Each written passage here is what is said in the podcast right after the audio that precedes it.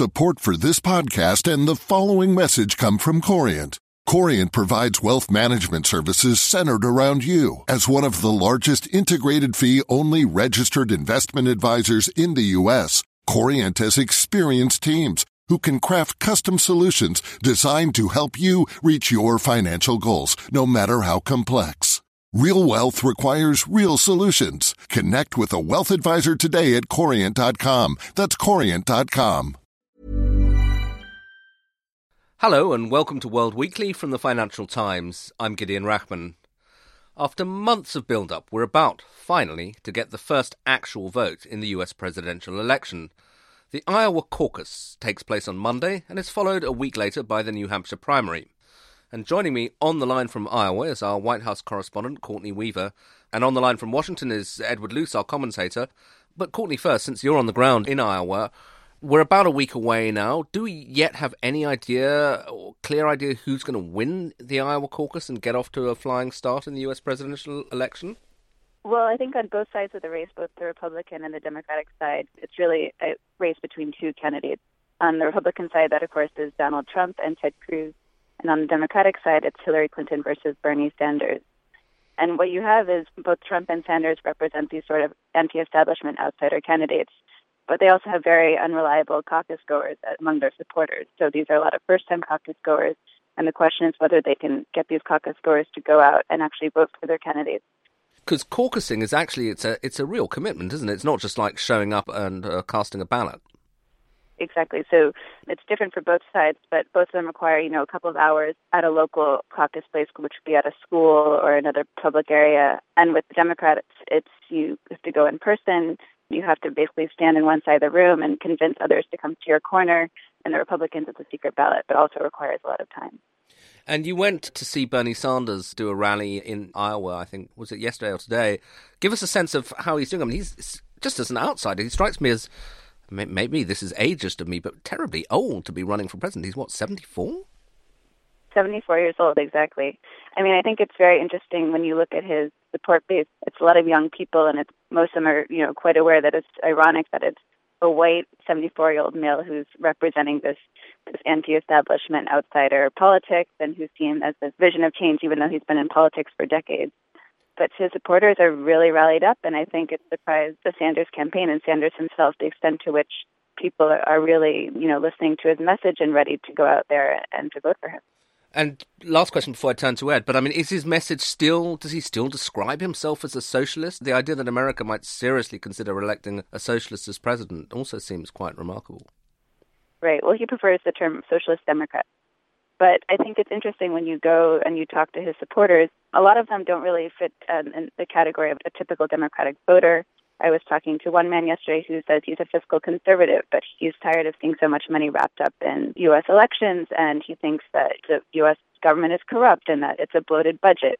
And so, even though you know he is describing these programs like universal health care and other stuff that might seem socialist to some American voters, I think people are really sick of what they're seeing in Washington. You know, they're sick of politics as usual there, and for them, Sanders represents this new voice, this new movement.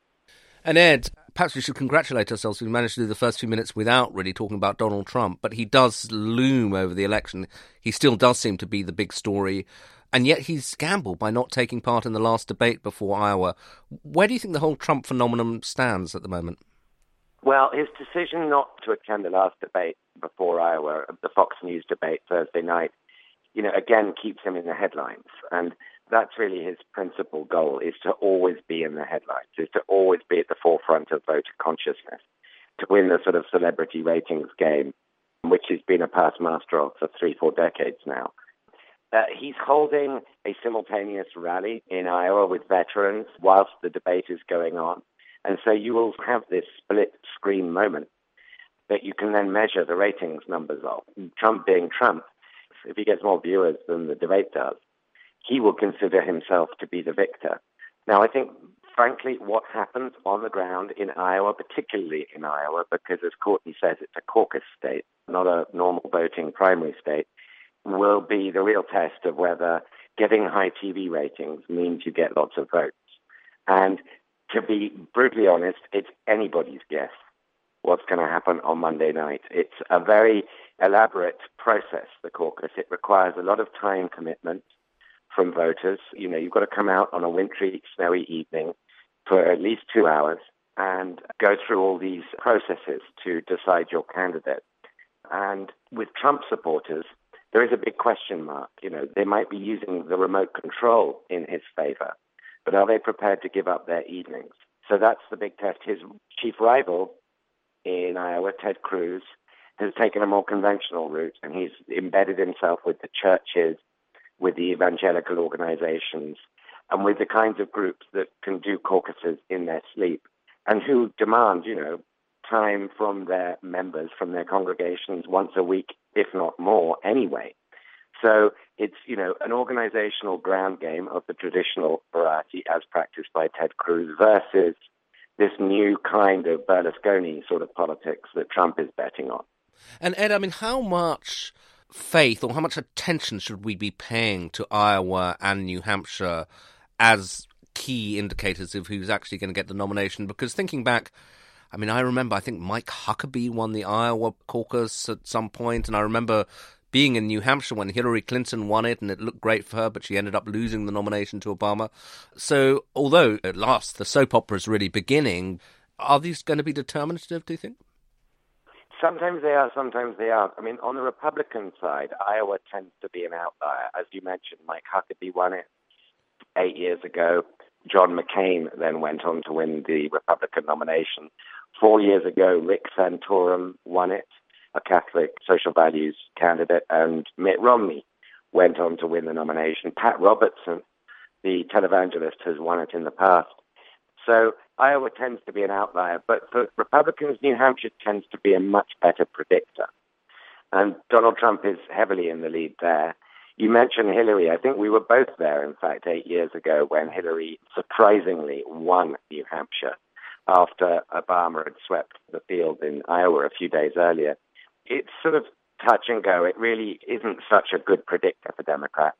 But for what it's worth, Bernie Sanders is at least level pegging with Hillary in both states. Again, for caucuses, Sanders is more like a sort of Trump kind of candidate. He gets a lot of enthusiasm, particularly from students in Iowa and elsewhere. Whether that translates into actual caucus victory is another question. Now, Courtney, one theory I've heard is that Sanders might do very well in, in Iowa and New Hampshire, win one or the other, maybe both but that when it gets to the big states and the more racially mixed states where there are a lot of African American voters and also where organization and money will matter more, Hillary will essentially roll over him. Do you think that's convincing as a piece of analysis? Yeah, I think that's a popular theory and what the Clinton campaign is banking on. I mean, what Sanders maintains is that, you know, he was the underdog going into this race, and it's just taking a while for different demographics and different groups to hear his message.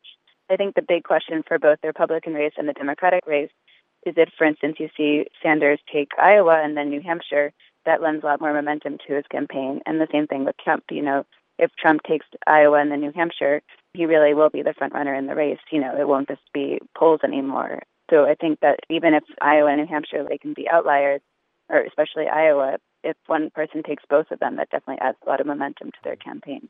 Obviously, I've been watching this campaign from outside the country, but I must say that over the last few weeks, you've suddenly seen informed America watchers, if that's a category, going from saying, oh no, well, obviously this Trump thing is just kind of entertainment and he'll blow up, to thinking, my goodness, he actually not he could get the nomination. Now people are beginning to think actually he will get the nomination.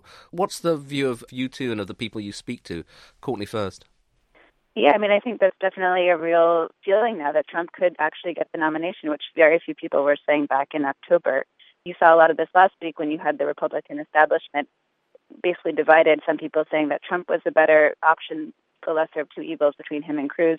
Others saying that Cruz was the lesser of two evils. I mean, I think what shows how far Trump has come in the polls is just the reaction to his announcement that he would sit out the Fox debate on Thursday night, you know, which is the last debate before the Iowa caucus. If he had done this, you know, last summer, people would have said, that's it for Trump, what a big mistake. And now this time you actually had pundits saying, wow, what a smart move, which I don't think you would have seen a few months ago. Okay, well, just we're coming to an end, but I hope you don't mind. Can I put you both on the spot? It's November. Who are the two candidates do you think that we'll be facing? Um, Courtney, I'll go with you first. What do you think? I'm going to say Trump versus Clinton. And, and Ed? Well, at the beginning of the year, I predicted Clinton versus Cruz, but I'm leaning more towards Courtney's prediction. It'll be Trump versus Clinton. Yeah. you sound delighted by that. So, Ed, I mean, I'll just. Well, as a journalist, as a journalist, I am. As a citizen of the world, I'm not quite so sure. Well, okay, let me just end then, Ed, with a question to you. I mean, you've written books about the sociology of America, how America's developing, and problems around income inequality and so on. What does it say about the United States that they may, well, both of you seem to think that one of the major parties is going to nominate this candidate who was regarded a few months ago as a bit of a joke and who many people see as a demagogue and as a racist and so on? How do you explain the Trump phenomenon? You know, I don't think it's fair to say that the people supporting Trump all agree with Trump's views. Um, were necessarily nativist or necessarily even anti-immigrant, all of them. What I do think is fair to say is they see Trump as the best way of expressing their contempt for Washington and say, see, this is how low a regard we hold you in. We're going to choose Trump over you. And I've met a lot of Trump supporters who think like that. He's their middle finger to Washington.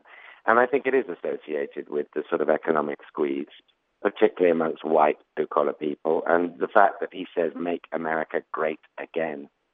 You know, the past tense to that, the Reagan echo, but also that let's take us back to where we were. It's a sign of desperation. Well, on that cheerful thought, Edward Luce, thank you very much indeed. And thanks also to Courtney Weaver. Look forward to reading and hearing what you have to say from Iowa and New Hampshire over the course of the coming weeks. That's it for this week. Until next week. Save big money when you start your next project today at Menards. Convert your current recess lighting with energy saving LED downlights from Feit Electric. They're bright and install easily in just minutes. They also go from regular lighting to nightlight mode with just a simple flip of a switch. Save big on all Feit lighting products now at Menards. Shop our lighting options today in store and on Menards.com. Save Without the ones like you, who work tirelessly to keep things running, everything would suddenly stop. Hospitals, factories, schools, and power plants, they all depend on you. No matter the weather, emergency, or time of day, you're the ones who get it done. At Grainger, we're here for you with professional grade industrial supplies. Count on real time product availability and fast delivery. Call click grainger.com or just stop by. Grainger for the ones who get it done. Goodbye.